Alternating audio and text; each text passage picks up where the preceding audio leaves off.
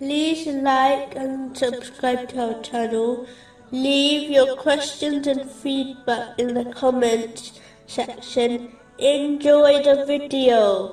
Continuing from the last podcast, which was discussing chapter 6, verse 8. But if we had sent down an angel, the matter would have been decided, then they would not be reprieved. Specifically, it was discussing unseen things, which Muslims must believe in, such as paradise. The unseen things must stay hidden in this life, otherwise, if they are revealed, then the concept of faith becomes meaningless. As faith is believing in something which is beyond the perception of the five senses. Chapter 6, verse 9. And if we had made him an angel, we would have made him appear as a man.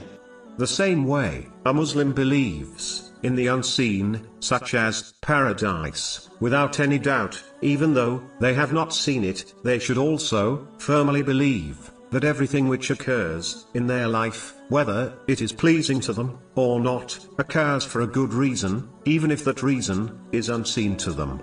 So the same way, one firmly believes in these unseen things, they should believe in the wise choices of Allah, the Exalted, which are also unseen.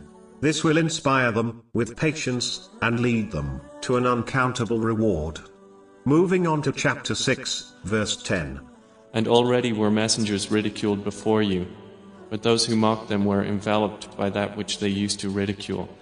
This verse warns against ridiculing and mocking. Chapter 49, verse 11. Let not a people ridicule another people. Perhaps they may be better than them.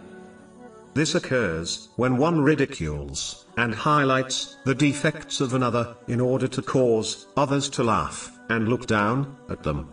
This can be done through actions or words. In most cases, this is a sin, as it involves degrading and insulting others. It is important for Muslims to avoid this characteristic, as it, in most cases, causes enmity between people, and this always leads to fractured and broken relationships.